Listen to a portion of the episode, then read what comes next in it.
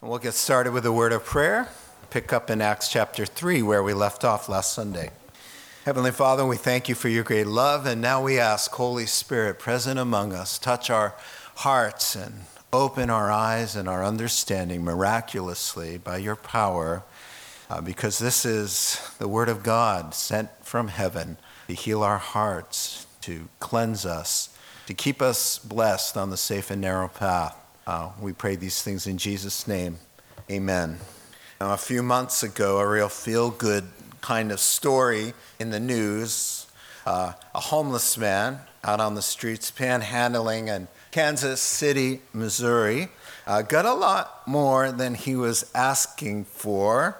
Uh, into his donation cup fell, among uh, some loose change, a very expensive diamond ring. Now, it seems that a woman, Sarah Darling, is her name, a generous uh, gesture, opened up her change purse and just dumped her loose change into the man's cup. That problem, of course, is that she had a rash on her hand, and uh, for the time being, she took her ring off and put it for safekeeping in her change purse and then emptied her change purse into the homeless man's donation cup. And now the homeless man noticed, of course, the large diamond ring. He thought it might have been just a joke, so he went to a jeweler, and the jeweler offered him $4,000.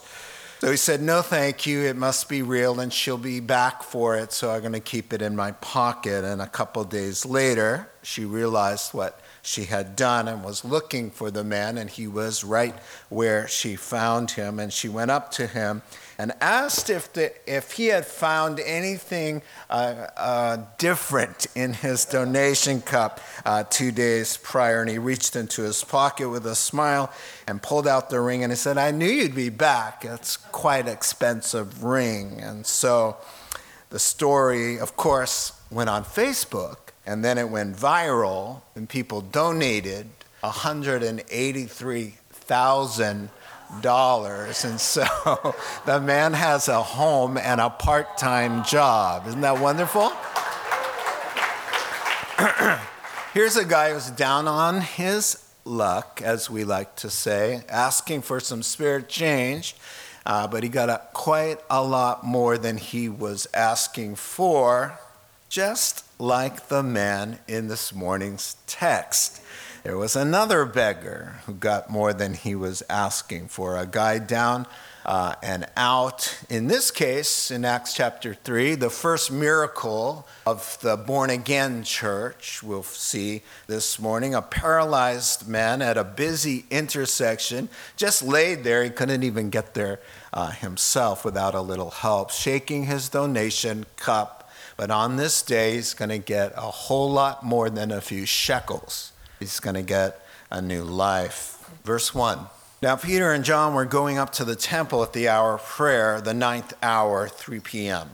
And a man lame from birth was being carried, whom they laid daily at the gate of the temple that is called the Beautiful Gate, to ask alms. Alms just means charity of those entering the temple. Seeing Peter and John, so he recognizes them. Seeing Peter and John about to go into the temple, he asked to receive some help, some alms. And Peter directed his gaze at him, as did John, and said, Look at us. And he fixed his attention on them, expecting to receive something from them. But Peter said, I have no silver and gold, but what I have, I give to you. In the name of Jesus Christ of Nazareth, rise up and walk. And he took him by the right hand and raised him up, and immediately his feet and ankles were made strong. And leaping up, he stood and began to walk and entered the temple with them, walking and leaping and praising God.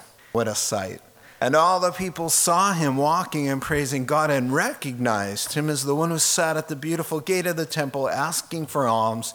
And they were filled with wonder and amazement at what had happened to him. We'll pause there. We're going to take a look at this miracle, and it's a springboard, of course, for a message from the Apostle Peter that will follow. We're going to look at both of those things. But the church had just been born again last chapter, and uh, God was doing some amazing signs and wonders. You remember last week, part of how he described life together as Christians, these uh, born again people, uh, there were, was that God was doing amazing things, signs and wonders in their midst. And now, out of all of them, we get to see one up close and personal. So the Holy Spirit takes some time and intentionality to pick the one that really best symbolizes and best represents what was going on in the life of the new church. And so here we go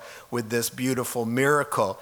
Excuse me. So, just for a little context, the Holy Spirit has been filling hearts. Uh, for several weeks now, there on the, the steps of the temple. He was knitting new believers uh, to God in love, uh, with God and one another. And uh, together they heard the gospel there. Together they were cut to the heart. Together they responded. Together they repented. And together they came to life and were filled with the Holy Spirit. Last week we saw that there were four things about the church. They were a learning church. They were devoted to God's word and the teaching of God's word. They were a loving church, and that was really proof. First John chapter 3 says, "We know that that God has taken us from death to life when we love the family of God. It's just, it was so evident. They were selling their stuff. Some of the Jews who were visiting from all over the world were, were there uh, they wanted to stay on. They wanted to hear God's word. They're gonna can't go home to different regions of the world where there was no Christian presence. And so the believers said, "We're gonna make this happen." They started selling their fields and, and, and possessions and giving to those who were in need. Now, it, it, it wasn't an obligation. It wasn't an obligation. The right to private ownership is endorsed in the Old Testament and the New Testament, by the way. In the Old Testament, thou shalt not steal. What does that imply? It implies that somebody owns something that's not yours that you're not supposed to take. Amen? In the New Testament, coming up in Acts chapter 5, Peter rebukes Ananias and Sapphira and says, Excuse me, but didn't the field belong to you before you sold it? And when you sold it, weren't the proceeds at your own disposal to do as you pleased? private ownership. But the deal with this church was yeah, we can have private ownership, but when the Lord touches our hearts to be generous, uh, that private ownership had a loose grip on stuff. What was important were people and the work of God. It was a worshiping church as well, and it was growing. I love how the Holy Spirit says, and the Lord was adding to their number daily those who were being saved. What a way to describe us. You could describe us a lot of different ways, but he says he's adding to the church Christians or, or those reconciled with God or those who are having eternal life. But he picks a phrase to call us. And the Lord was adding daily to the church those who were being saved. That's who we are. We're the rescued from hell and death and given eternal life. That's something to think about that the Lord keeps calling us the saved, as opposed to what? The unsaved. You see, and so here we have, we've got this new, brand new spanking uh, church up and running. Now God is in the midst, and, and awe came upon every soul. That was part of what we heard about last time. And many miraculous things were happening. Now, so before us, the Holy Spirit prompts Luke, the human writer, to tell us all about one such incident. Now, the miracle takes place, and I have a couple slides that I'll be coming up just to show you where in the temple this happened. Uh, beneath the towering structures, uh, God provides the early church with an awesome building just a brand, not a brand new building, but a wonderful building called the Temple. And he took, uh, they took full advantage of meeting there corporately. And in fact, it says you can put the, the first one on with the Solomon's porch and the beautiful gate. Yeah, unfortunately, it looked a lot better on my screen. Uh, but you can see uh, the two structures that are going to be named here Solomon's porch. Let me see Oh, I love you guys. You're so patient. It's not there, but that's okay. That's okay. Neither, thank you. The police officer hands it to me. I love that. How do you use it? There we go. Ah, I got it. Temple Mount, 35 acres, so please don't let it fool you, all right? The, the, the t- actual temple, holy of holy, the holy place here, court of Israel, the court of the women, the beautiful gate where he was laid. The porch is a, it, it should be called a po- colonnade. And, and what there are, there are four of them all along. The, these are here and here and here. There's four. There's 160 pillars, 37 and a half feet tall, all carved out of one piece. Each pillar was carved out of one slab of marble. Jesus did a lot. Now, you know, you're looking at the temple uh, where uh, Gabriel had a little conversation with Zechariah in that room. You see, Jesus was dedicated here. This is where uh, Joseph and Mary lost the Messiah for a few days. This is, this is the place he was schooling some of the rabbis. This is where Jesus walked along here and did a lot of the teaching. The reason it's called Solomon's portico, portico just means colonnade, a hallway supported with beams, uh, pillars rather, and covered. All right, so when you hear porch, it's not like our porch, it's just a hallway. Colonnade is the best way to do it. And the colonnade called Solomon's colonnade is because uh, from the, from the, those particular pillars survived from the first temple. This is the second temple. So when you hear Solomon's colonnade, it's just that it's that side. And this is where the entrance, the money changers, and this is where uh, the church meets for several years. The Christian church will meet here. And, and that second slide ought to just show you where they were meeting. That's what was going on in all four inner walls are these colonnades. This one we'll call Solomon's because it's on the south and on the east, a little bit, scholars say. And so this is the setting where, where after he gets healed at the beautiful gate, he's going to leap over to this general area where the church is assembled and where uh, all these people can hear the gospel. So that kind of gives you a setting there. Now, um, the miracle. It's awesome. So you want to turn on some lights, or there you go. Thank you, so that I can see my notes. But I do have these close by. so uh, in this beautiful building, yes, a real building, and the church was meeting in a building, and, and they had a pastor and they had an elder, and uh, God did a miracle right there and gives this lame man a new life. So verse 2 says he was lame for, from birth. So this is a big deal. And chapter 4 is going to say he's over 40. So he's been in this temple and in this position for many years, and your text does say, and everybody recognized him. Because he's, he's, he's about as permanent as the, a fixture as one of the uh, pillars. And so he's been there for quite some time. Now, uh, you know, how sad. Imagine the sorrow of mom and dad. The midwife cries out, oh, joy, it's a boy, and there's happiness. Um, but the legs, the legs were not right.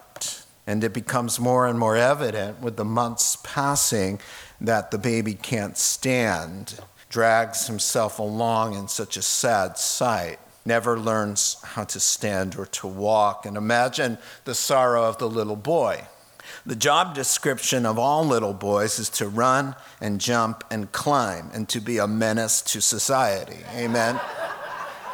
and how they do that basically is with the legs and the feet. All he could do was just watch and wish. He had to be carried everywhere. There was never a day when he was not a burden to somebody. He couldn't walk, he couldn't work, sheer misery just laid there. What a great place to be put. Come on. right in front of that beautiful gate was called Beautiful Gate. There were, that's eight or nine entrances to the center temple area, into that temple. And one of them, the main one, the gold plated bejeweled one called Beautiful. That's right where he wanted to be. Now, how in the world could a good Jew going into the temple to be with God overlook somebody crying out, alms, alms, mercy, a little charity, a little charity before you, you go in or when you come out? Can you imagine somebody laying at the entrance of this church after a sermon, laying there with a sign and a cup, with crippled legs, just saying, just a little mercy? Oh, come on. But I don't even want to know what some of you are thinking, because some of you may be thinking, well, I want to, blah. you know, just translate that however you thought it should have gone. You know, he makes more than I do. You know, whatever. You know, I don't, I don't know how to answer that. But anyway, I think he would do quite well, is what I'm saying. It would be a smart place to at least to try. Amen? If, if, I, if that were me, I, w- I would be there. I would be over here. I would be, by, I would be right here. I'd be holding that sign while I was talking. All right, moving on. Um, so the Lord is near. The Lord is close to the brokenhearted and saves those who are crushed in spirit. Psalm 34 and verse 15. And the Lord is near with his people. And that's where his people were. And so the Lord is with his people. Jesus said, When two or three of you get together, I'm there. So, then, so this is what's going to happen. That's the basis for the miracle. So Peter and John, two guys that really probably wouldn't be friends uh, apart from Jesus. John, the dreamer, he just wants to lay back and snuggle with Jesus and dream about heaven and love, right? Peter, you know, I got that from the Last Supper, the scene. Peter just wants to chop people's heads off. You know, he wants to get it done. He wants to speak and put his foot in his mouth. And, you know, he's a doer, and John is a thinker and a feeler. And, but because of the Holy Spirit knitting their hearts together, you see them a lot together now. They were on a boat together in the Sea of Galilee when the call came, and that official day uh, you'll remember the Lord was proving to Peter that he was worthy of, the, of his title as Lord. And he said, Peter, I know you have fished all night and caught nothing, but try, try following me. Try doing life the way I suggest. Um, let's go out there, put your net, say right there, flip it over there. I know it's not the way you would do it, but just follow me. And he did and, and Jesus whistles, and the fish all go jumping into the net, and the boat is sinking, and the net is ripping. And what does Peter say? Peter freaks out. He says, Lord, go away from me. You have no idea what kind of man I am. I'm sinful. Run, run while you still can. Get away from me. And the Lord says, Don't be afraid. I know all about you. You're going to be fishing for men. Well, it's time to go fishing. Just got that in the back of his mind. He's looking around and he sees this little fish floating sideways, kind of. And he's wondering. And so you'll notice in verse 3 the lame man recognizes Peter and John. Uh, you know, they're the talk of the temple right now. I mean, stuff's happening.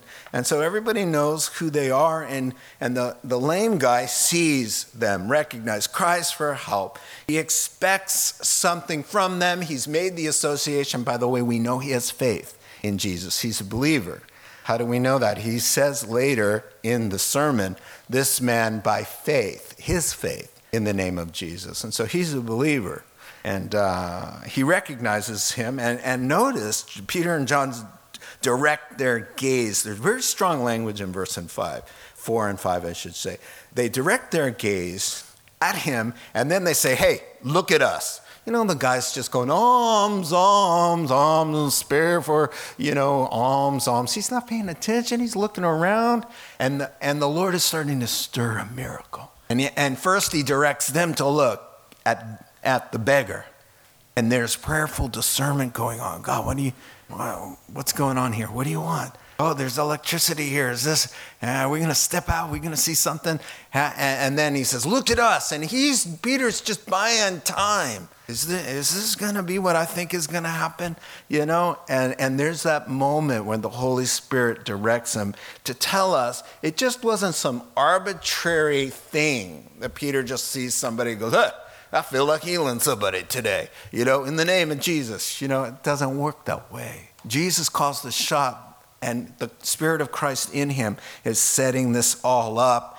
And Peter sees and they connect, and he hears, kind of, prepare the nets, boy, we're going to reel this one in. He belongs to me. Peter, you know what to do. Go for it. And so Peter says in a paraphrase, Sorry to say, don't have much money today, but I do have something you may be interested in. In Jesus' name, get up and walk.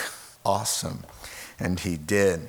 Now, Peter had been trained to know how to preach with the power of God and how God operated through his preaching. Luke chapter 9, the Lord sent them out. He learned how to minister the power of the gospel. Now, the lame had a prominent role in Jesus' ministry, and I think that's because one of the signs to verify that the Messiah had come was that he would heal the lame. In Isaiah 35, it says, then will the eyes of the blind be opened and the ears of the deaf unstopped. Then the lame will leap like a deer.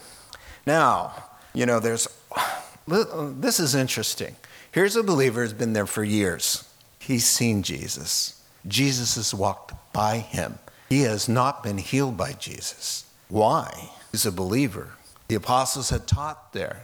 Do you know in Matthew 21 it says, after Jesus overturned the money tables, the blind and, quote, the lame were brought to him and he healed them. Now, how many lame guys were in the temple? Not that many. Not that many. He knows that Jesus healed his friends who were crippled. But the verse in Matthew 21 says, in the temple, the lame came to him.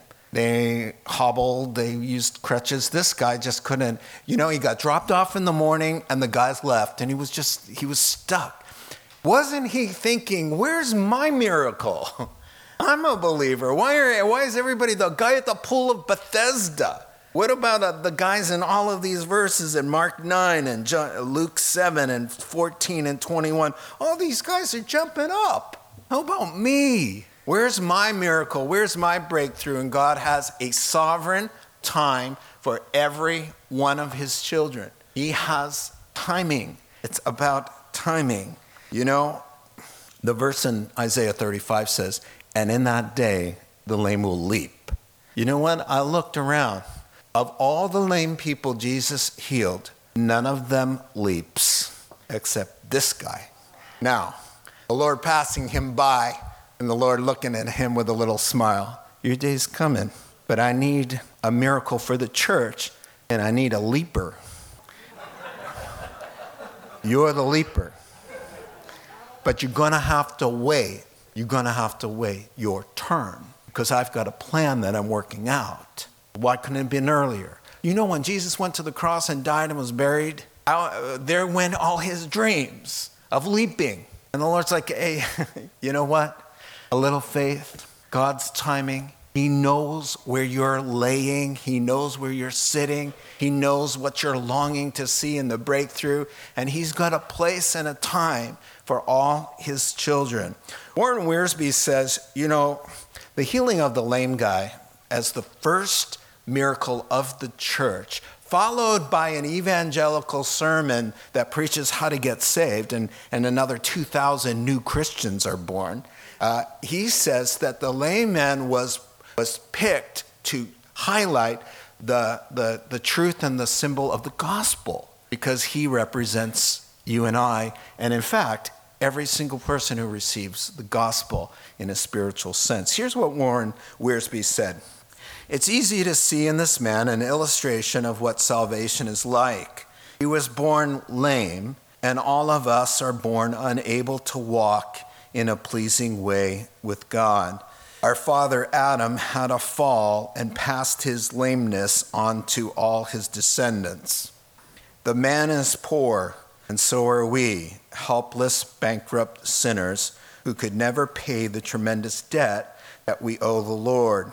The lame man, like we once were, was outside the temple, close, close enough, but he'll never get in without a miracle outside fellowship with God and his people, separated from God, no matter how near the door they might be. the wealthiest man in the world is really a spiritual beggar in the sight of God. And so we see really the focus of God's miracles in the New Testament and the gospel times really starts to shift to eternal realities found in the gospel. What do I mean by that? Well, remember when Jesus, on the night he was betrayed, he said, Listen, about the works that I do, you guys are going to do even greater works. He was trying to say that it's one thing to pull somebody up out of a wheelchair, and that person is just going to die and be sat down in a wheelchair eventually. He's talking about not pulling a guy out of a wheelchair so much as pulling a guy out of the grave out of eternal damnation. He says, Greater things shall you do because I am the whole point of the cross and the resurrection and the ascension and sending the Spirit is eternal salvation. And, and all of Jesus' miracles all kind of point to the eternal realities of the gospel. The blind man. We open eyes that will never close in death with the gospel. We open up truth that sets a heart free deaf ears open up to hear what the, the loving, saving voice of God. You see, it's not that God has stopped doing temporary miracles of healing and such. He does. We hear about them, but that's not the focus of the gospel. The focus of the gospel, I mean, you raise somebody up from, as I said, from a sick bed and they're not saved. What good was that? What does it, what does it gain, what does it profit a man if he gains the whole world but loses his soul? So the whole point now is going to shift to the eternal realities. Where's the power of God? I'll tell you where the power of God is. It was at the church that received the gospel at Corinth. Listen to what Paul says in 1 Corinthians 6. Don't you realize that those who do wrong will not inherit the kingdom of God? Don't fool yourselves. Those who live these kinds of lifestyles, who indulge in sexual sin, commit adultery, practice homosexuality, practice homosexuality, not struggle with orientation issues. Those who commit these as a lifestyle deed thieves, greedy people, drunkards, abusive, ch- people who cheat others none of these will inherit the kingdom of God. You want to hear the power of God? Here we go. That is what some of you were. But you were cleansed, you were made holy, and you were made right with God by calling on the name of the Lord Jesus Christ and by the Spirit of our God. Where is the power of God? You're going to point to somebody jumping over a pew and acting crazy to say that's the power of God?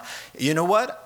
If you want to jump over a pew and get all excited, that's your business, and I don't see that as sinful. But I will tell you that the power of God isn't in a format of worship or even in a temporary healing. It's in a changed life. It's in someone, I just read this article about this leftist, mean, angry, ultra liberal university teacher woman who was a lesbian. And she just woke up one day and in the Christianity Today article, she said, I left the bed of my lesbian lover and went to church. I heard the gospel, I opened my heart, and I got saved. Right away, everything was cleared to me. My heart was changed. And then a couple years later, she married a guy and she has a whole family, she has a ministry. You want to talk about the power of God? That's what happened in Corinth. That's exactly what happened. Changed lives. That's the power of God. They were crippled crippled by greed and selfishness and pride and sexual immorality. They were all lame. We're all lame without Christ, crippled by pornography and lust and greed. The lame guy is just not the lame guy at the beautiful gate. The lame guy is everybody without Jesus. And we, the church, our task to look and see is, that, hey, is this something I need to engage right here? Is God trying to do something right here? Is this the one? I reach out and bam, help them up and help them acclimate into the new life. Do you remember in John 11 where Jesus raises up Lazarus from the dead and out he comes? You know, I love that. I'm going to see that in heaven. I'm requesting that one. Uh, and he comes out and he's all wrapped up, and Jesus says, Unbind him, give him a hand. Ah. That's the task. We, we help them up and out. Or they come out, oh, praise the Lord. we help them get situated here. Let me help you with that. Let me unravel all of this for you. That's our job to be looking around for folks that we can help who are lame like us. But our problem is, oh, we're so happy that we're leaping and we're using the legs. And well, look at me, and I'm doing my little pirouettes around here, and there's another lame guy right under your feet. You're about to step on him. You know, how about former lame guy reaching out to another lame guy instead of getting all wrapped up in the fact that you can dance and run and climb? You don't say amen right now. I'm coming down into the audience. all right, thank you. Let's talk about the message before I run out of time. So here's the message. We'll take it in two parts. This is what I hear the Holy Spirit saying. Now that I have your undivided attention, of the guy's leaping around, I'd like to tell you how this could happen to you. Here comes the message. While he clung to Peter and John, love it, all the people, utterly astounded, ran together to them in the portico colonnade called Solomon's so to the southern and eastern walls. So when Peter saw it, he addressed the people Men of Israel, why do you wonder at this? Why are you staring at us like we did this by our own piety means godliness, or, or uh, we have made him walk because of who we are. Oh, come on. The God, I threw that in there, sorry, 13. The God of Abraham, Isaac, and Jacob, the God of our fathers, glorified his servant Jesus, whom you delivered over and denied in the presence of Pilate when he decided to release him. But you denied the holy and righteous one and asked for a murderer to be granted to you. Barabbas was his name, if you recall. And you killed the author of life, whom God raised from the dead. To this we're witnesses.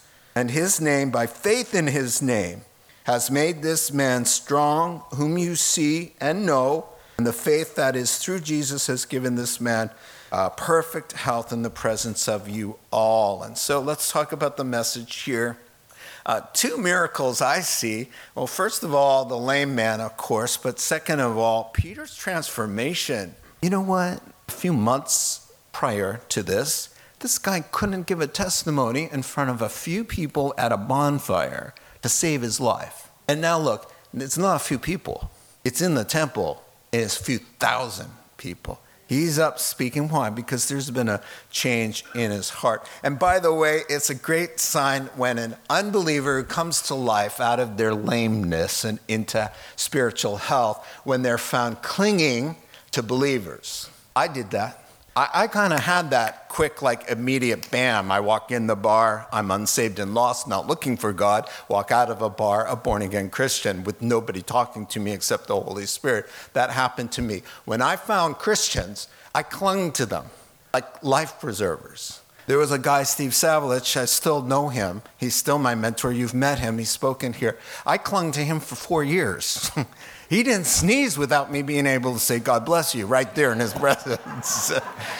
it's a good sign when somebody gets saved and wants to cling. And, and you know what? We got to let them cling. Got to let them cling. It's important. You figured it out. You got some answers. I don't know how this happened to me. I don't even know what it all means. That I know you you got something a little bit more than me, uh, and they cling. I like just like that. The message. First of all, people, unbelievers, are so quick. Whenever they see a miracle or they hear a testimony, they look for anything else except giving God the credit. Because you know why? If we attribute what was just said or done to God, that will implicate them as rebels and out of relationship with them, with God, rather. Do you see what I'm saying? For example, I like to use the tremendous church growth as evidence that there's a God because you can't start with 20 people and no money and end up in 10 years with a thriving church with a staff of 13 with 700 people who call this place their home. So I like to talk about that. But you know what? They don't want to hear it. So my next door neighbor, I've told you this before, so irritating. I say to him, yeah, the church, the church, you know, started with 20 people. 10 years ago. No money, no help, 20 people.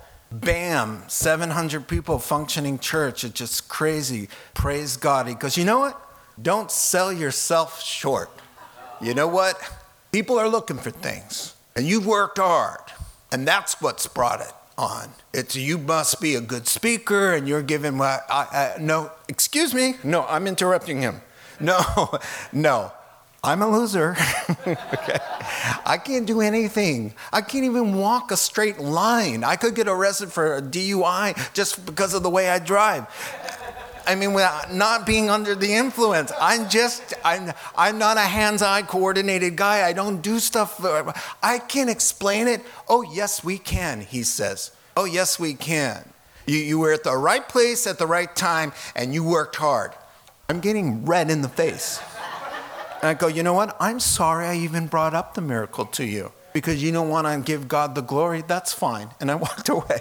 You know, that it, it doesn't matter what you tell a hard hearted unbeliever. Do you remember? This is off the beaten path. Do you remember in Luke 16, a guy goes to hell and a guy goes to heaven.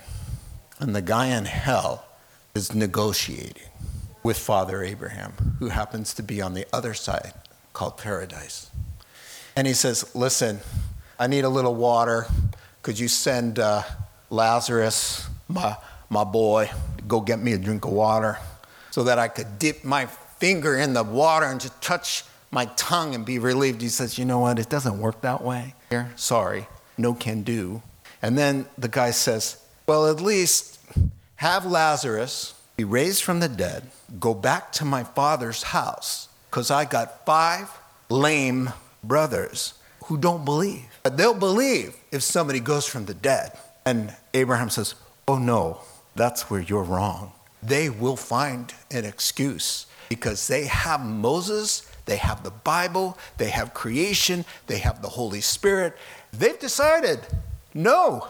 And not a man even raised from the dead in their sight will do any good at all. That's how people are. So they look at Peter and John and they say, Oh, we know what, how you, you did this. What kind of power? Where'd you get that? You must be living right, you know? And they're like tearing their clothes. No, no, it's not about us.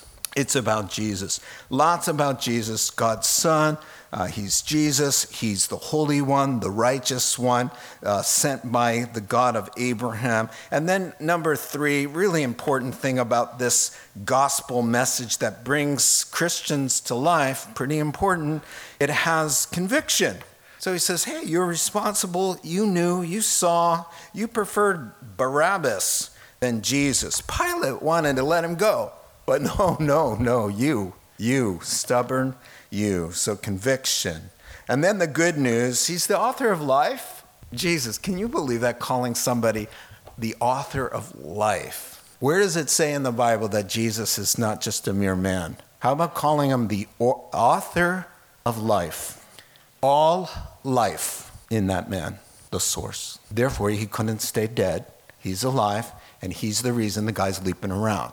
And if you'd like to leap around in your heart and be set free and born again, to eternal life, then you need to be reconciled to God and repent of your sins. Let's finish up. And now, brothers, I know that you acted in ignorance. You didn't know what you were doing. So did also your rulers. But what God foretold by the mouth of all the prophets, that his Christ, the anointed one, would suffer, he has fulfilled. Here's a call to action Repent, therefore, and turn back, that your sins may be blotted out that times of refreshing may come from the presence of the Lord, and that He would send, He may send the Christ appointed for you. A shout out to the second coming right there. That Christ would be sent, Jesus, whom heaven must receive until the time for restoring all things about which God spoke by the mouth of his holy prophets long ago. Moses says, The Lord God, so now he goes, they're Jews. He goes to the Old Testament and he says, Hey, listen to Moses. The Lord God will raise up for you a prophet like me, Moses speaking, from your brothers. Hmm. You shall listen to him in whatever he tells you, and it shall be that every soul that doesn't listen to that prophet, Jesus, shall be destroyed from the people. And all the prophets who have spoken from Samuel and those who came after him also said the same thing about these days. You are the sons of the prophets and the covenant that God made with your fathers, saying to Abraham, In your offspring shall all the families of the earth be blessed. God, having raised up his servant, uh, sent him to you first to bless you by turning every one of you from your wickedness. Okay? So we've seen the miracle and we've seen the message, and now at the end of the message is a means to get right with God. There's always something that we need to do. Even though it's not to be good enough, it is to receive the gospel. I, have got a quick thing that I did. You can hit the lights. And I took the two sermons that are used to bring the church to life.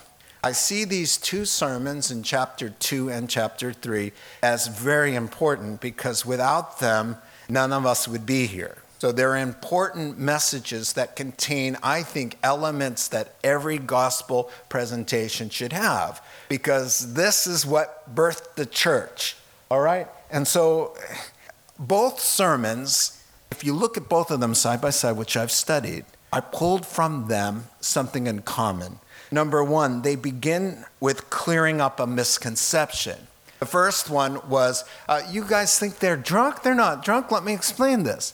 The second was, You think we did this?